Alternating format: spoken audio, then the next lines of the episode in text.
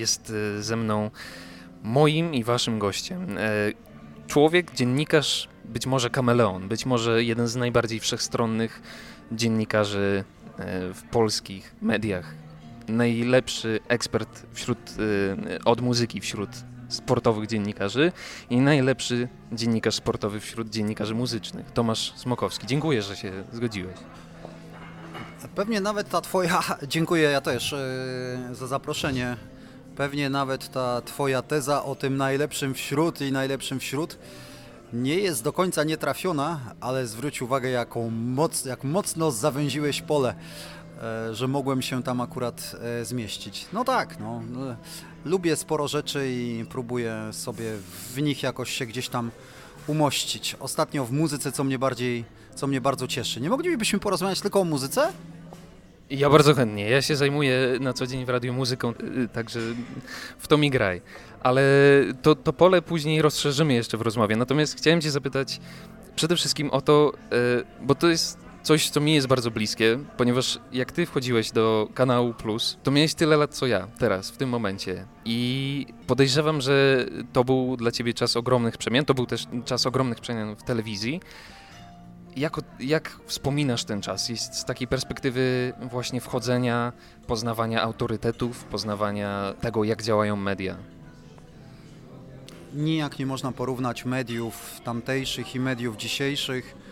Sądzę, że tak jak e, telewizja w roku 95, bo wtedy zaczynałem w Kanal Plus, już była inna niż telewizja lat, lat 80., bo zaczynałem pracować w telewizji kodowanej, czyli e, medium zupełnie nowym e, wtedy na polskim rynku. Tak dzisiaj media, media te nowe, nowoczesne, to co się dzieje na YouTubie nijak nie ma się do, do, do mediów, powiedzmy, nazwijmy to tradycyjnych, którymi między innymi stał się Kanal Plus. Wiesz co, no, wspominam to bardzo dobrze, bo zawsze mówię o Kanal Plus, że to jest mój dom, to jest mój drugi dom. Ja spędziłem tam ponad 20 lat w tej stacji.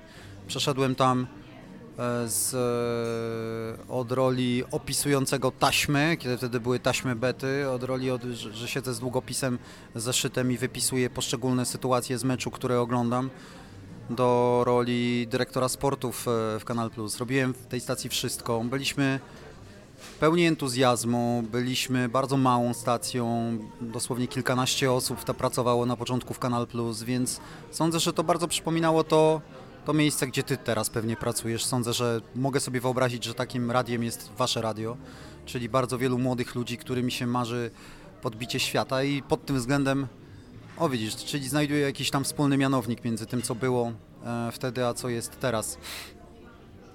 Nie umieliśmy nic, e, uczyliśmy się wszystkiego na, na, e, na żywym organizmie, popełnialiśmy błędy, e, wybaczaliśmy sobie albo sobie nie wybaczaliśmy.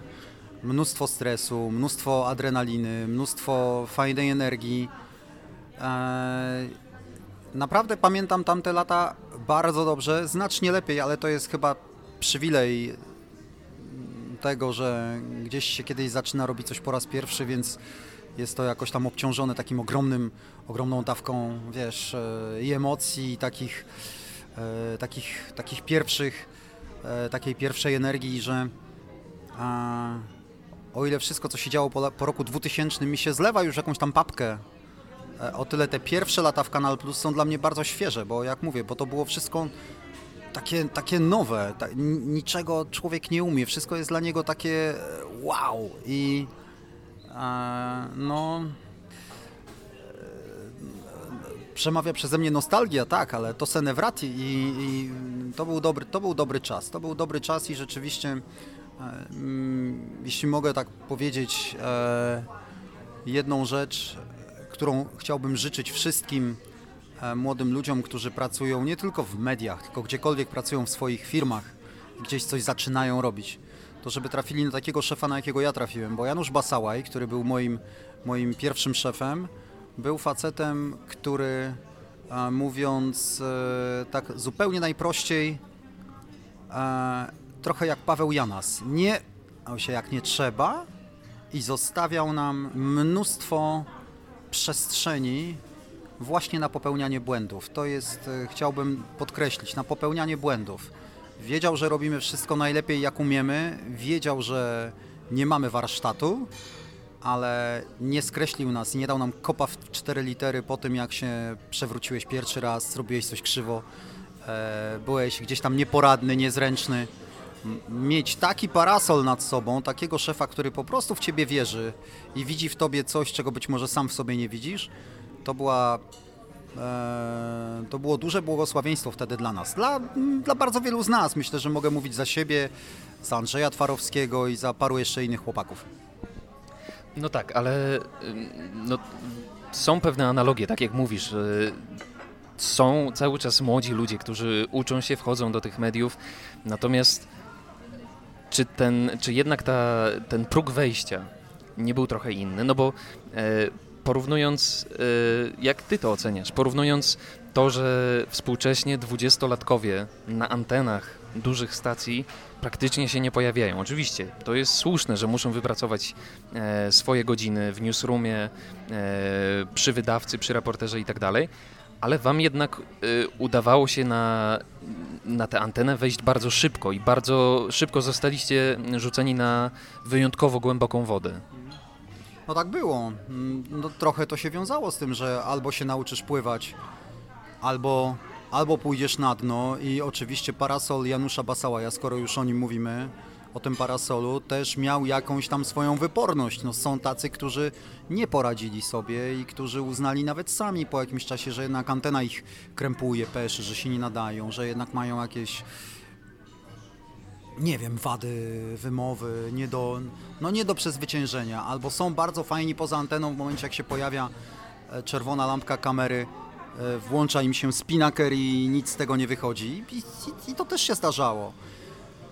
Pewnie, że dzisiaj próg wejścia jest inny. No wtedy byliśmy, wiesz, no wtedy byliśmy bardzo małą grupą ludzi. To nie było tak, nikt kanału Plus nie znał, nikt nie wiedział, co to ma być, nikt o nas tak naprawdę jeszcze wtedy nie słyszał. Wszyscy się wzięliśmy tam z większego lub mniejszego przypadku. Ja akurat stąd, że wróciłem z Francji i po prostu wiedziałem, usłyszałem gdzieś, że będzie się tworzyła polski oddział francuskiej stacji Kanal Plus i w ten sposób się gdzieś tam do... E, e, nie drzwiami, bo drzwiami mnie nie wpuścili, ale oknem tym przysłowiowym udało mi się dostać do tej, do tej stacji, gdzieś wyłaziłem to sobie, e, ale nikomu naprawdę nie, nie miałem żadnych pleców. Niemniej to też nie było tak, oczywiście, że za mną i na moje potknięcie czekała armia ludzi, którzy, która chciała wtedy pracować w Kanal Plus, bo nikt o tym Kanale Plus nie wiedział.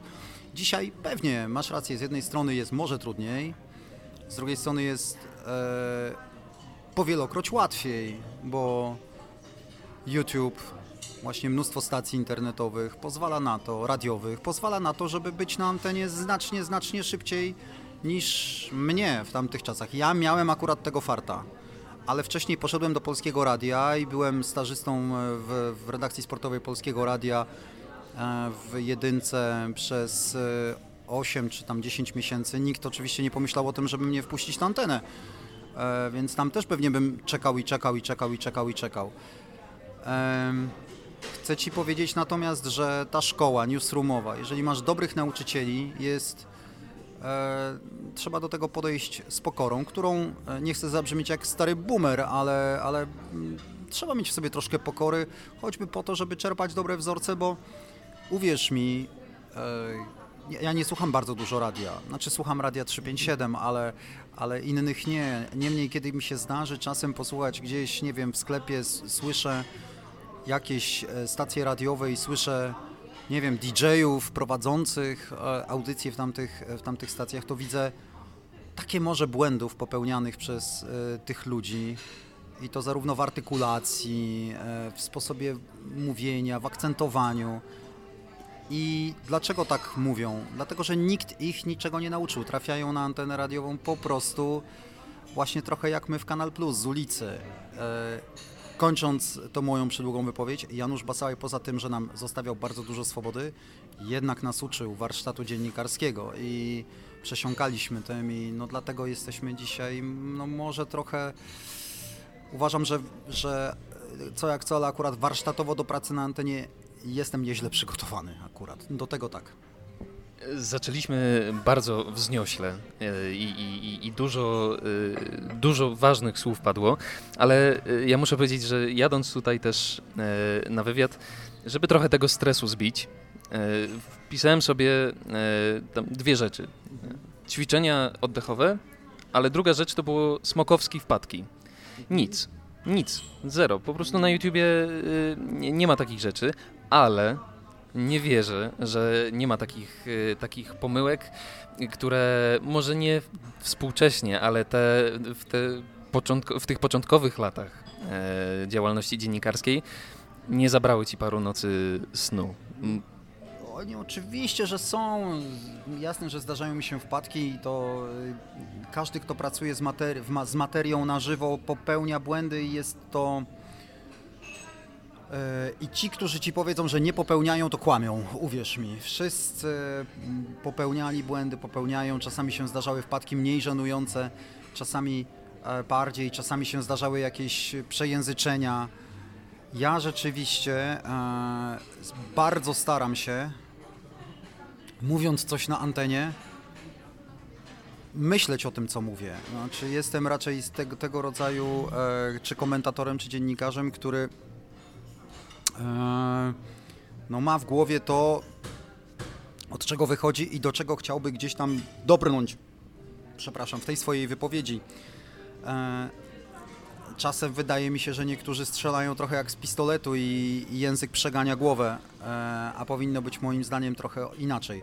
Natomiast naturalnie, że mi się zdarzały e, żenujące wpadki. Już o jednej to, to wielokrotnie opowiadałem, ale ona jest dalej moją najbardziej żenującą wpadką w, w karierze dziennikarskiej. Wst nawet opowiadając o niej, kiedy o niej opowiadam, to się wstydzę.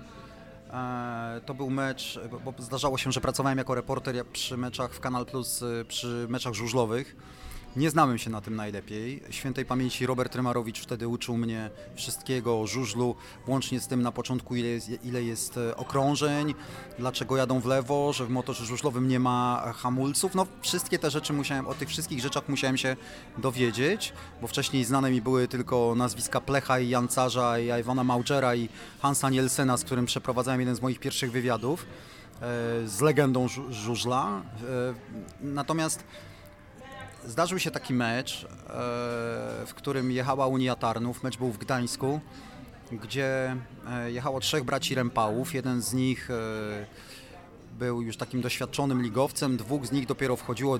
Ci dwaj młodsi to byli, mieli na imię, jeden miał na imię Grzegorz, drugi miał na imię Tomasz. Pamiętam jak dziś. Jacek był tym starszym i jeden z tych dwóch małolatów, którzy naprawdę nie byli jeszcze wtedy znani, dajmy na to, że Grzesiek, startował w poprzednim tygodniu, przed tym meczem w Mistrzostwach Polski Juniorów.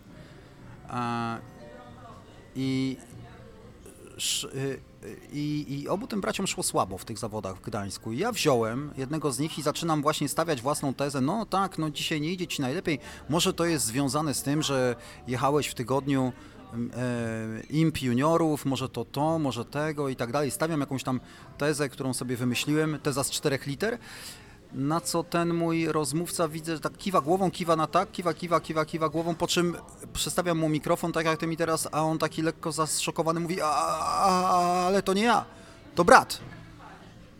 Ponieważ pomyliłem braci, to ten drugi, nie, nie, tych dwóch młodszych braci i na co ja też totalnie wtedy straciłem i straciłem koncept i powiedziałem, a, to przepraszam, to dziękuję. I to to było jedyne pytanie, które mu zadałem w tym wywiadzie, więc w związku z tym no wyszło umówmy się, wyszło średnio.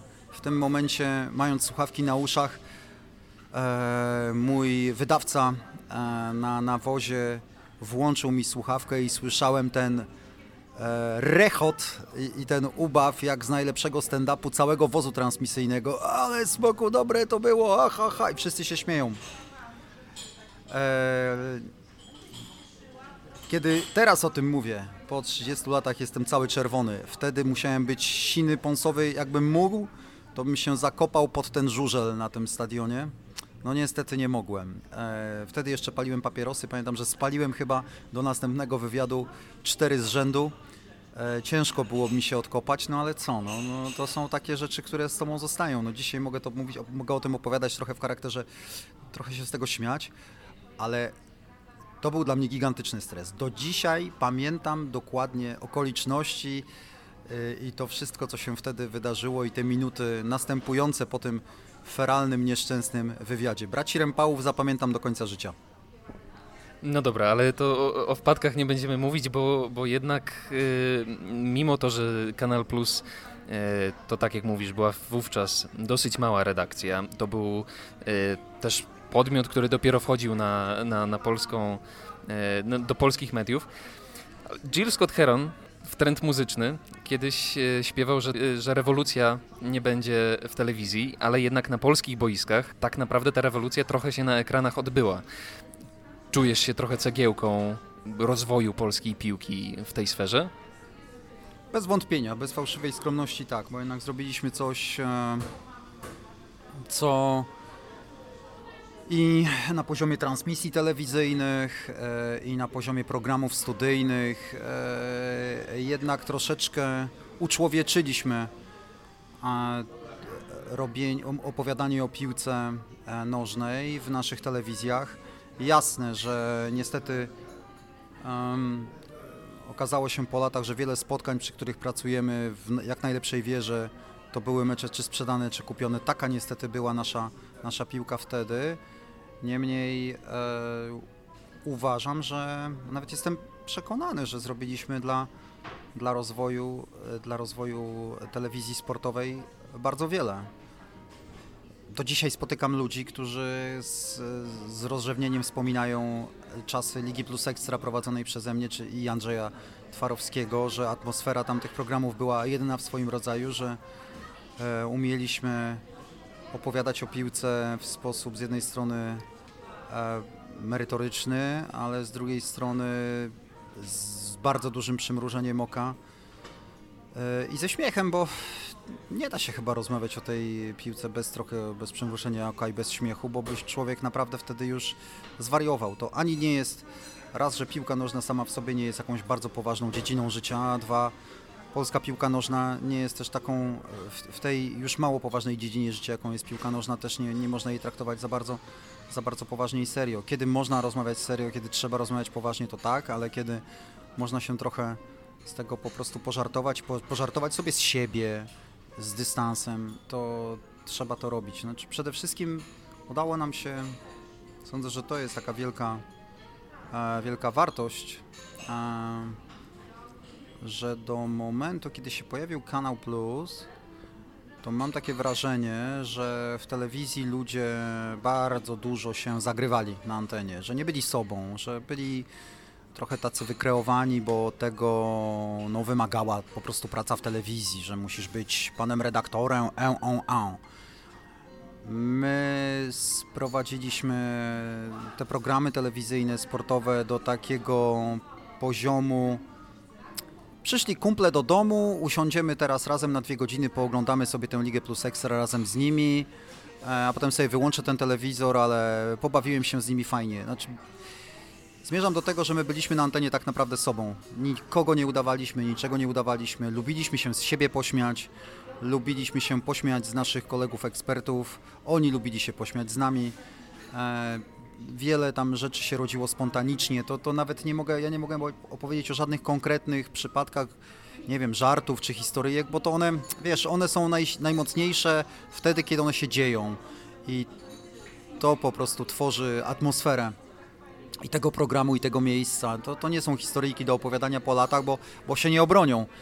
Nie pamiętam ich nawet, ale, ale rzeczywiście odczarowaliśmy trochę tę telewizję. Ale wiesz co, do tego też potrzeba było, i tutaj wracam do, do, Twojego pierwszego pytania, potrzeba nam było tego parasola, bo tylko wtedy, dzięki temu, że dostaliśmy tych szans bardzo wiele, to z czasem e, udało nam się już okrzepnąć i dopiero nauczyliśmy się być sobą. Bo na początku ja też byłem bardzo sztuczny. Nie ma co gadać.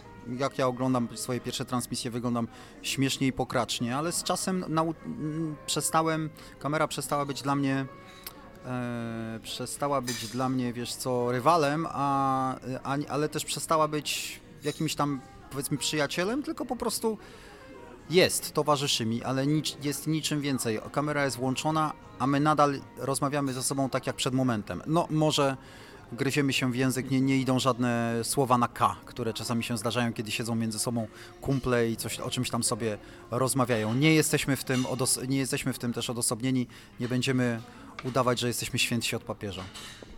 No, anegdoty oczywiście działają najlepiej y, i, i śmieszą najbardziej w momencie, w którym się y, zdarzają, chociaż te z Januszem Wójcikiem, y, które po latach są przytaczane, w, czy to w internecie, czy też w innych mediach, no, zdają się być ponadczasowe mimo wszystko, ale to taka specyfika postaci.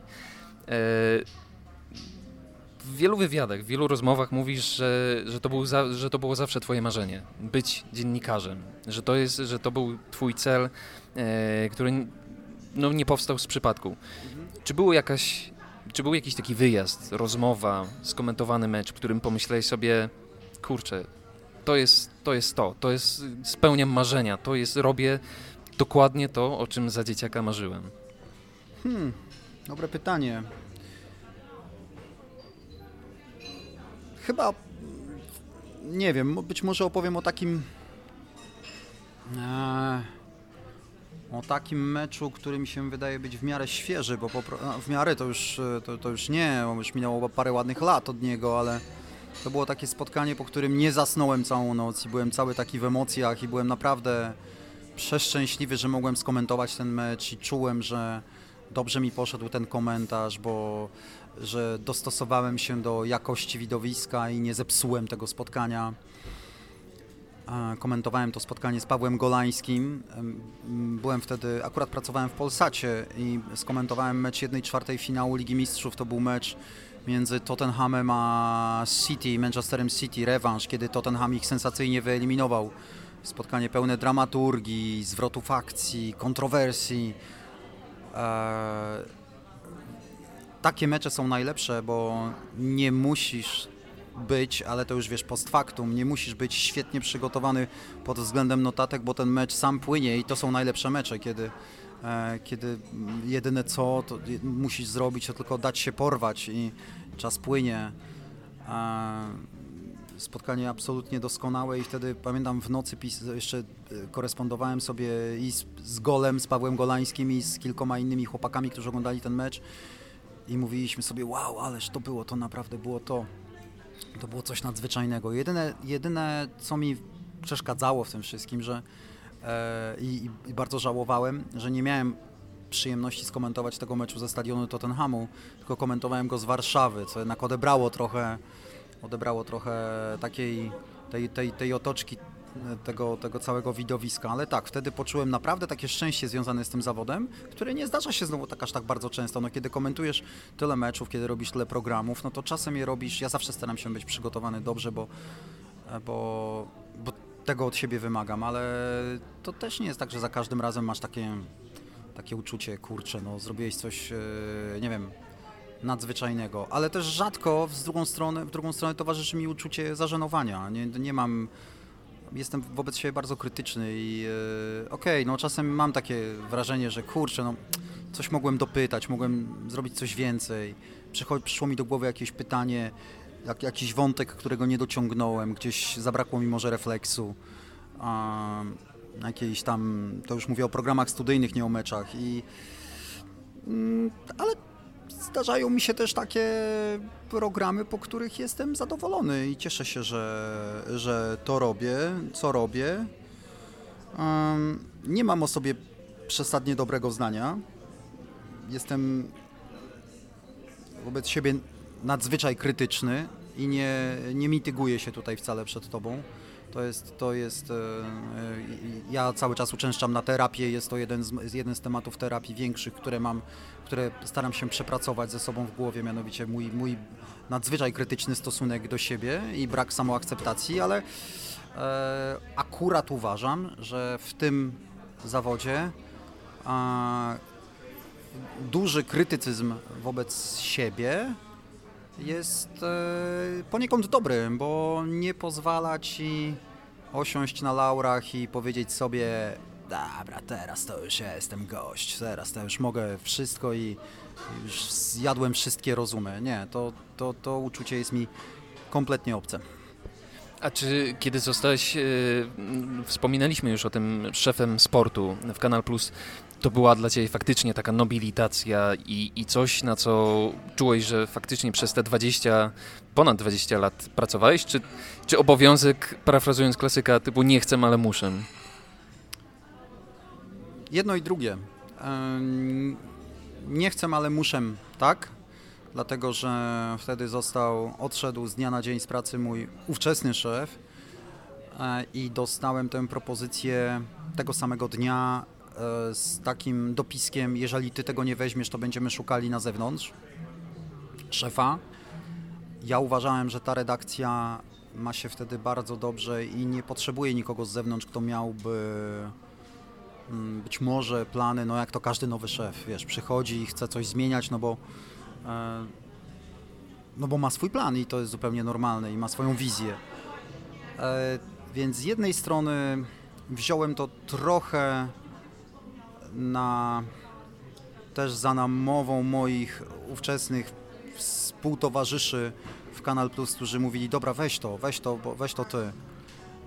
Ale też czułem, że z drugiej strony, że jest, oczywiście, że jestem przygotowany do pełnienia tej, tej roli i znowu bez fałszywej skromności uważam, że byłem dobrym szefem, bo byłem szefem bardzo sprawiedliwym, właśnie nauczonym tego, żeby zostawiać moim współpracownikom, moim wtedy już wiesz, no, przez, przez wiele lat moim kumplom e, z pracy, kumplom i kumpelom, a teraz nagle i niespodziewanie moim podwładnym, ale nigdy tego, te, tego, tego podwładztwa między nami i, i tej, tej nadrzędności starałem się nie, nie okazywać. To też był mój wielki cel, żeby żeby oni się czuli dalej ze mną dobrze i żeby kiedy się spotykamy na zebraniach, to żeby były naprawdę pozytywne burze mózgów i ja nigdy nie uważałem, że, e, że gdzieś znalazłem świętego grala i wiem wszystko najlepiej i wręcz przeciwnie, e, bardzo lubiłem, kiedy, kiedy mnie, e, kiedy były jakieś tam nasze wybory nawet, nawet kontestowane, bo, bo to jest właśnie na tym, na tym polega rozwój. Ale oczywiście, że e, e, no wracając, no myślę, że byłem sprawiedliwym szefem e, i dobrym dla moich ludzi szefem. Sprawiedliwym i też tak, wiesz co, i starałem się mieć, ja w ogóle, to jest taka moja życiowa maksyma, że staram się mieć do ludzi szacunek, po prostu chciałbym ich traktować tak, jak, jak samemu chciałbym być traktowany, więc trochę tak jak Janusz Basałaj kiedyś w stosunku do mnie. Miałem dużo zaufania do umiejętności i do pracy moich, e, moich ludzi. I jeżeli widziałem, że ktoś się naprawdę stara, to, to, to, to jakieś błędy, które się zdarzały, nie dyskwalifikowały go w moich oczach. Zupełnie nie. Dla mnie, jak zawsze, powie, jak zawsze mówiłem, ja nie szukam e, swoich klonów e, dziennikarskich, bo to wiesz, dziennikarz jest, to nie jest zupa pomidorowa, nie musisz smakować wszystkim. Ja, niektórzy uważają, że jestem niezłym komentatorem, inni powiedzą, że jestem beznadziejnym komentatorem, e, bo, bo, bo zanudzam ich. I ja to rozumiem, ja to szanuję. Każdy, jak mówię, nie, nie, nie wszyscy muszą wszystkich lubić. Natomiast e, w związku z tym ja też nie, nie starałem się tych dziennikarzy wszystkich wokół siebie naginać i łamać kołem, żeby byli tacy jak ja, bo to nie o to chodzi zupełnie. Ja tylko chciałem, żeby były, żeby, żeby się mieścili cali w, w ramach nawiasu, a poza, jednej, poza jedną stroną nawiasu była po prostu bycie obiektywnym i bycie a, i mówienie o danej dyscyplinie sportu ze znawstwem. No to znaczy, innymi słowy, nie wyobrażam sobie, żeby po pierwsze ktoś na antenie opowiadał, strzelam o piłce nożnej, nie rozumiejąc tym, czym jest piłka nożna, albo nie będąc obiektywnym. A, wobec tego, co się dzieje na murawie, to znaczy mając jakieś tam kibicowskie, a, jakieś kibicowskie mm, naleciałości, a po drugiej stronie tego nawiasu była po prostu znajomość języka polskiego. To znaczy masz mówić dobrze po polsku, masz się posługiwać naszą mową ojczystą w taki sposób, żeby nie było wstydu. A to, co wsadzisz do środka już teraz między tymi nawiasami, to czym ty wypełnisz ten, ten, ten nawias, ta cała treść należy do Ciebie i tutaj zostawiam Ci pełną swobodę i rób z tym, co, co chcesz. Tutaj nie będę Cię modelował, mogę coś podpowiedzieć, no bo jakieś tam doświadczenie mam, ale z, z największą przyjemnością jestem do dyspozycji, niemniej e, to są, to, to tutaj ty się musisz e, rozwijać i rób to. A propos jeszcze obrastania w piórka, e, tego e, o czym mówiłeś e, w, przy okazji poprzedniego pytania. E, do, mówiłem Ci już przed wywiadem, że miałem zrobić wywiad między, e, o, o, tym, jakie są różnice między dziennikarzem a youtuberem, jaka jest, jak różna jest ta kariera, ale y, troszeczkę pod prąd chciałem popłynąć i chciałem Cię zapytać też pod prąd, ale i pod włos troszkę e, o granicę między dziennikarzem a celebrytą, e, bo współcześnie przy tym, jak, e, jak dużo można zyskać materialnie też, będąc dziennikarzem e, i, i tworząc content w internecie, e, czy w mediach konwencjonalnych, czy tradycyjnych, wielu z Twoich kolegów po fachu, oczywiście nie, nie, nie umniejszając im, bo to, bo to często są świetni dziennikarze, no poszli w stronę trochę takiej, takiego celebryctwa, takiego, że bardziej ich marką jest ich twarz, to jak się prezentują, a nie to jak rzetelni i wiarygodni są jako dziennikarze. E, jak ty to oceniasz? Czy standardy dziennikarstwa jakoś się obniżają, czy, czy, czy, czy nie zauważasz tego? Zauważam, ale nie jestem, nie wydaje mi się, żebym był e, w pozycji kogokolwiek, który mógłby e, oceniać to, czy, czy krytykować, czy pochwalać, bo, bo, bo kim ja jestem, żeby to robić. Jestem odpowiedzialny tylko za siebie i za, za, swoje, e, za swoje czyny i za to, kim ja jestem. I jeśli e, chcesz tutaj konkretnie powiedzieć o kanale sportowym, który rzeczywiście odniósł sukces e, jako, jako brand w tych nowych mediach i rzeczywiście staliśmy się osobami, ja to widzę po sobie, staliśmy się osobami dużo bardziej rozpoznawalnymi niż kiedy pracowałem w Kanal Plus czy w Polsacie. Zadziwiające, nie miałem, nigdy bym się tego nie spodziewał, a jednak tak było. I do, do dzisiaj mnie to e, do dzisiaj mnie to zdumiewa. E, kiedy jestem, nie wiem, w jakimś miejscu publicznym, ile osób rozpoznaje mnie dzisiaj bardziej niż kiedy pracowałem w telewizji, jednak kodowanej. No prawdopodobnie to o tym decydowało.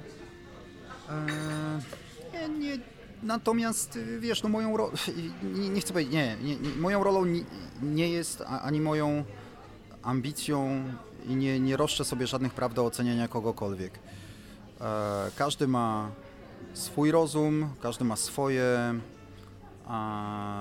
swoje ego, z którym musi sobie radzić i każdy idzie przez życie niosąc swój bagaż i swój plecak doświadczeń. E, mogę powiedzieć tylko o sobie, że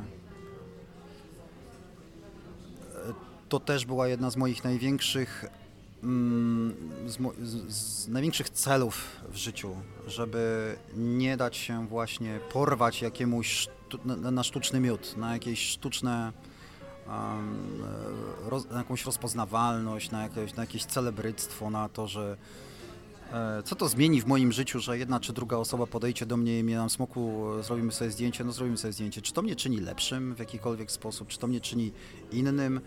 Ja nie, ja nie wynalazłem e, szczepionki na raka, nie dostanę nigdy Nobla za cokolwiek. Jestem z, naprawdę, naprawdę tak uważam, gościem, który działa w, w branży rozrywkowej. Staram się to robić najbardziej rzetelnie, jak tylko potrafię bo tak zostałem wychowany, ale też e, nie czuję się wcale ani celebrytą, nie chciałbym nim być, nie czuję się youtuberem.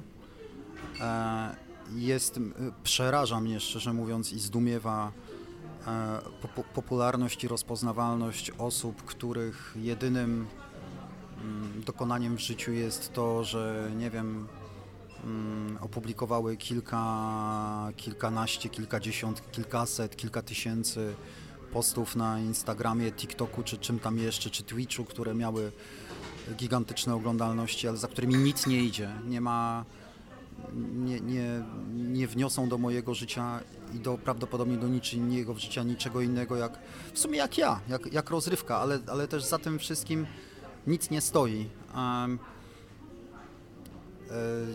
Oczywiście, że widzę, że, e, że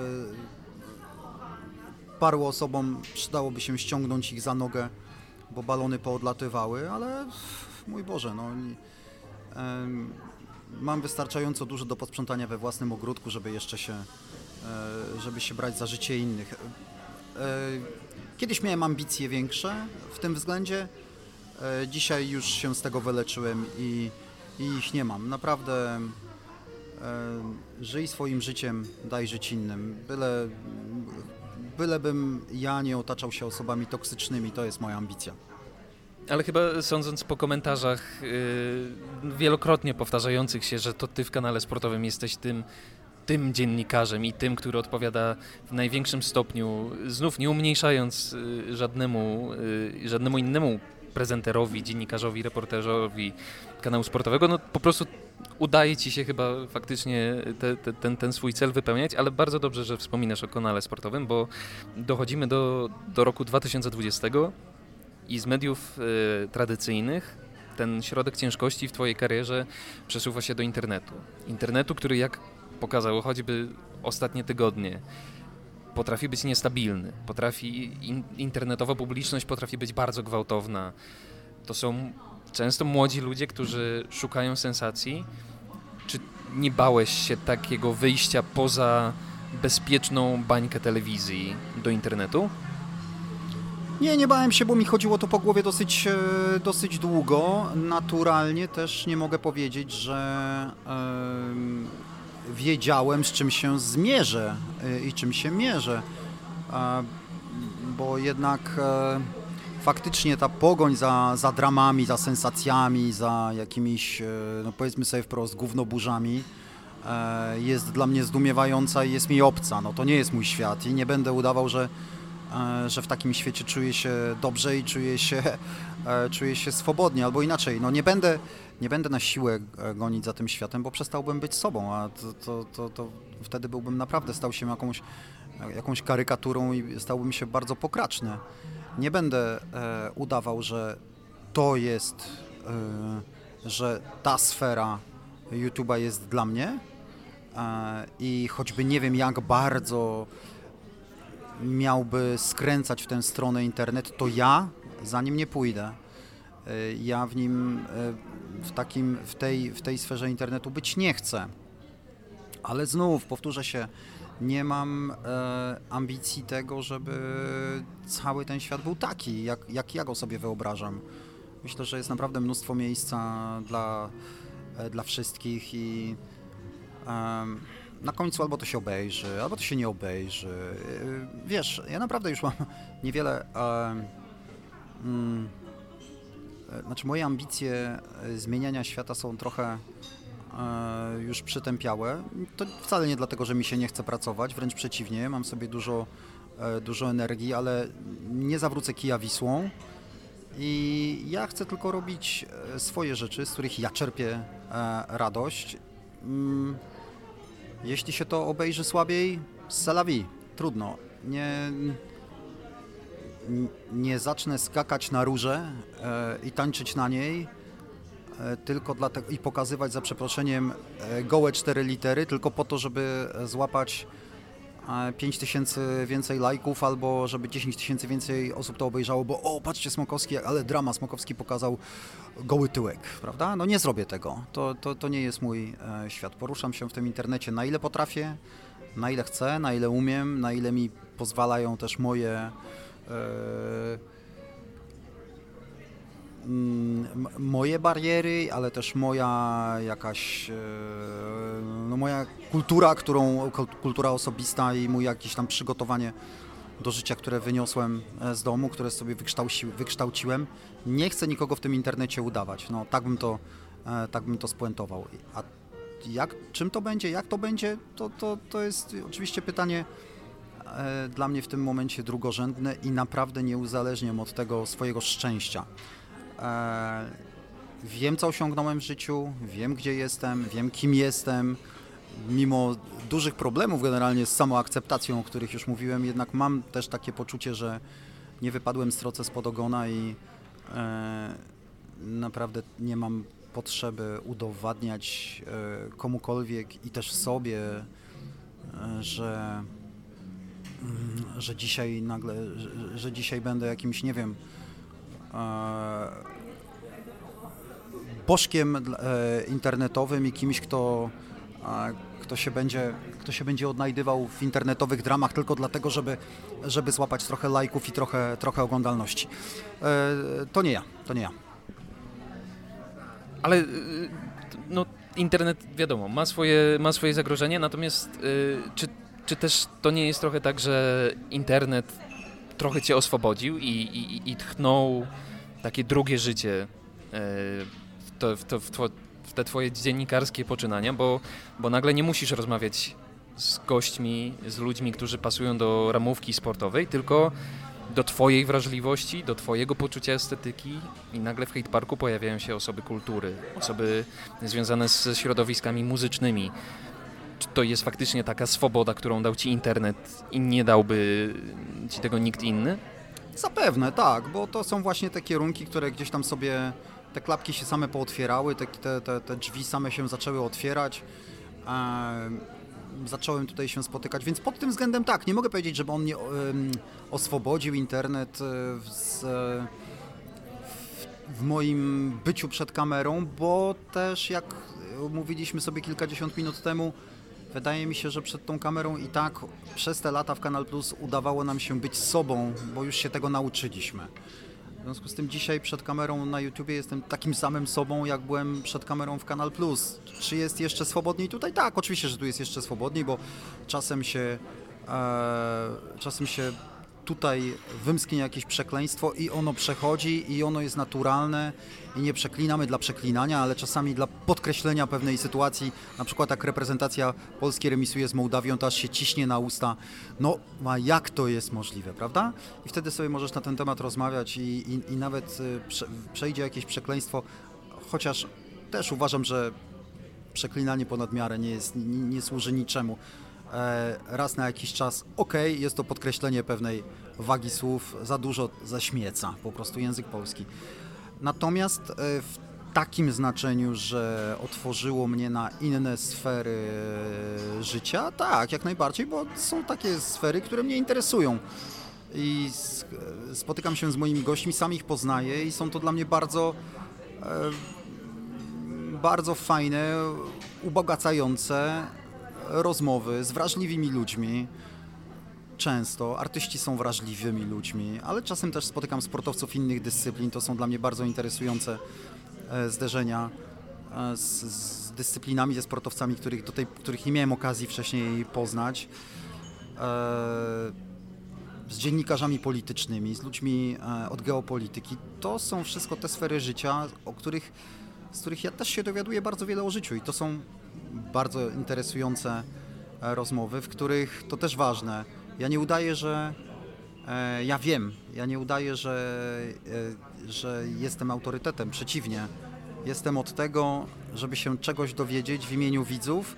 Sam się bardzo wielu rzeczy dowiaduję, nie zgrywam na jakieś, na jakieś autorytety, ale pewnie masz rację, że będąc w takiej. Hmm, konserwatywnej telewizji, czy takiej stacjonarnej telewizji, w której pracowałem do, tego, do, tej, do tej pory, pewnie bym tego nie zrobił, bo, bo nie byłoby ku temu okazji, sposobności, gdzieś byłbym zamknięty w tej, w tej sportowej bajce, a moje, moje zainteresowania sięgają troszkę, e, trochę szerzej. Ale w ostatnich latach od medium powiedzmy średnio konserwatywnego, jakim jest telewizja, przeszedłeś do medium bardzo li liberalnego, jakim jest internet. I w ostatnich miesiącach y, doszło do tego, być może oprócz prasy, najbardziej konserwatywne medium, jakie można sobie wyobrazić, czyli radio. E, I trochę już odpowiedziałeś na pytanie, które chciałem Ci zadać, czy są trzy alter ego Tomka Smokowskiego na trzy różne media, e, bo, bo mówisz, że zawsze jesteś sobą, ale jednak ta publiczność, e, słuchacze, widownia, e, telewidzowie, e, to są inni ludzie często, to jest inna demografia z innymi oczekiwaniami.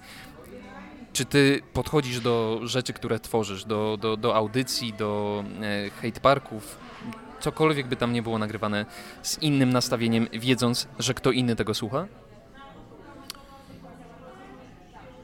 Pewnie podświadomie tak, pewnie podświadomie tak, chociaż nie myślę o tym, e, jak e, i do kogo mówię. E, Ale zapewne masz rację. Inaczej będę jednak rozmawiał w tym hate parku po meczu Polska-Mołdawia, kiedy siedzimy, spieramy się, kiedy jesteśmy rozemocjonowani, kiedy Polska zremisowała mecz albo przegrała mecz z Mołdawią, no kiedy cię po prostu aż skręca od tego, z tego bólu i, i wtedy dajemy się trochę ponieść emocjom. A inaczej będę mówił na antenie Radia 357 w niedzielę o 8 rano, kiedy jeszcze musisz wiedzieć, e, ja zawsze przygotowuję sobie taką otoczkę w, w, s- w radiu, już w studiu, zasłaniam zasłony, gaszę wszystkie światła, e, pali mi się tylko taka malutka lampeczka i, e, i ekran komputera, gdzie widzę, która ko- kolejna mi piosenkę. Nie widzę nawet dobrze reżyserki i jestem sam i mam słuchawki na uszach, mam mikrofon, zapala mi się czerwona lampka on air y, i, i zaczynasz mówić do ludzi. Siłą rzeczy mówisz inaczej niż zaraz po meczu Polska-Mołdawia. Nawet nie dlatego, że myślisz, kto tam jest po drugiej stronie odbiornika, kto cię słucha, choć bardzo lubię wiedzieć, e, że ludzie mnie słuchają i proszę ich o, o komentarz. Lubię mieć ten feedback, dlatego że mogę się od niego odbić, mogę coś powiedzieć na antenie, jakoś tam sobie z nimi e, za, zainscenino, zainscenizować nawet jakąś taką, powiedzmy, e, jakiś dialog, który jest takim dialogiem internetowo-antenowym, prawda? Bo oni coś do mnie piszą, ja się jakoś do tego odnoszę. E, ale to myślę bardziej atmosfera audycji wpływa na to, jakim Tomkiem Smokowskim akurat jesteś. No nie jesteś tym, tym Smokowskim z, z, z, z hate parku, z rozmowy w cztery oczy, czy, czy, czy, czy, czy z hate parku pomeczowego. Nie będę wtedy, kiedy jestem sam y, i kiedy mówię do słuchaczy. E, Pewnie obniżam bardziej głos, na 100% mówię inaczej. E, Nawet wiem to na pewno, bo, bo czasem sobie odsłuchuję, w, e, będąc patronem Radia 357, sam sobie mogę odsłuchać swoich audycji, więc czasami sobie słuchałem, żeby posłuchać jak to, jak brzmi mój głos. I pewnie, że mówię inaczej, słyszę, że mówię inaczej, ale to ciągle jestem ja. Ja naprawdę nie udaję nikogo, nie zagrywam się, nie szykuję sobie tekstów, nie, nie, nie piszę ich sobie. Staram się być możliwie spontaniczny, na ile na ile tylko mi się udaje i najbardziej prawdziwy, jak mi się udaje. Ale chcę Ci powiedzieć przy tej okazji, muszę się pochwalić, że em, miałem okazję rozmawiać chyba trzy razy z Markiem Niedźwieckim, który jest dla mnie akurat autorytetem radiowym, wielkim, bo ja się wychowałem na radiowej trójce i jego listach przebojów programu trzeciego i tak dalej, i tak dalej. Dla mnie głos Marka Niedźwieckiego jest e, takim jest naprawdę wzorcowym i czasem słucham audycji Marka Niedźwieckiego nie dlatego, żeby słuchać jego muzyki, bo umówmy się, to nie jest moja muzyka, ale tylko po to, żeby on mi towarzyszył mi jego głos. Bardzo go lubię, bardzo lubię ten głos. I kiedy Marek Niedźwiecki do mnie zadzwonił i powiedział, e, wiesz co, lubię twoje audycje, bo one są o czymś, jesteś jakiś, masz charyzmę i to, to jak rozmawiasz, to jak opowiadasz o, o muzyce albo w ogóle co opowiadasz między piosenkami, to jak wypełniasz treścią ten, te, prze- tę przestrzeń między jedną piosenką a drugą jest fajne, jest jakieś. E, To było dla mnie, to nawet, wiesz jak się poczułem? Jak uczniak, naprawdę. Nagle się poczułem, jakbym miał 20, e, jakbym był w twoim wieku i nagle ktoś, ktoś, e, ktoś za kogo ty masz za swój autorytet jakiś muzyczny powiedziałby ci, albo radiowy powiedziałby ci, tak, ty się nadajesz do tego. Ja też się poczułem, e, no nagle, wiesz, do- do- dodało mi to wielkich skrzydeł. E, mimo tego, że mam lat 50 plus i można by rzec, że e, dobra, co mi tam. To nie, to zrobiło na mnie naprawdę wielkie wrażenie. To, była, to, była, to był wielki, wielki komplement od kogoś, kogo rzeczywiście, e, do kogoś, do kogo mam wielki szacunek e, jako do muzycznego autorytetu.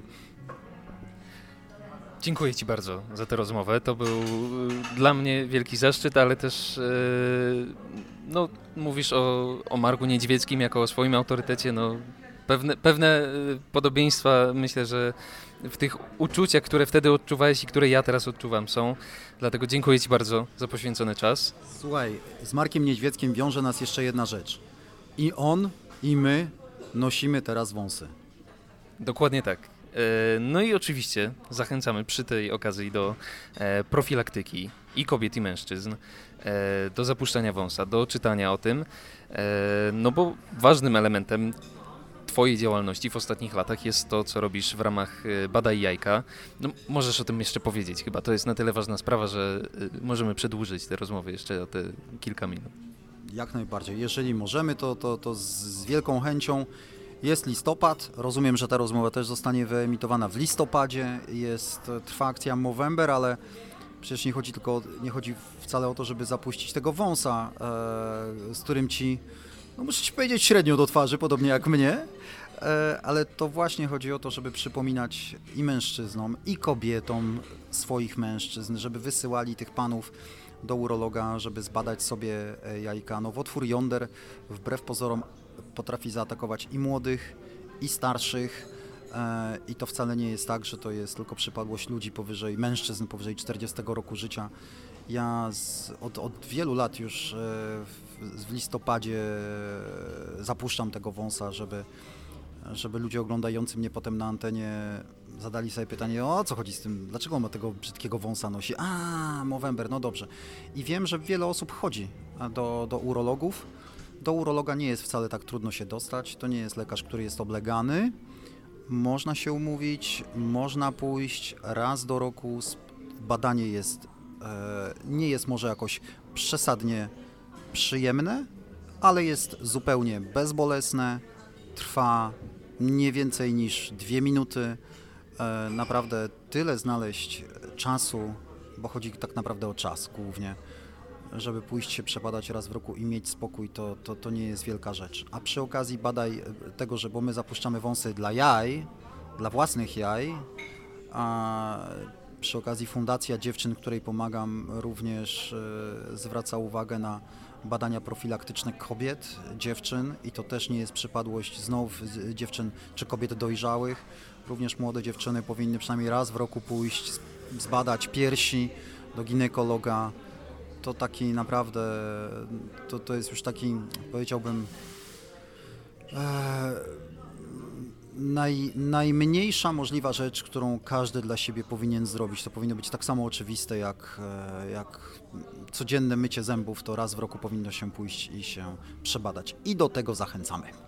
Bo tak jak mówisz, to dwie, trzy minuty badania, pewnie, nie wiem, godzinka spędzona na, na to, żeby poczekać na wizytę, a może uratować życie. Tak po prostu. Dziękuję jeszcze raz.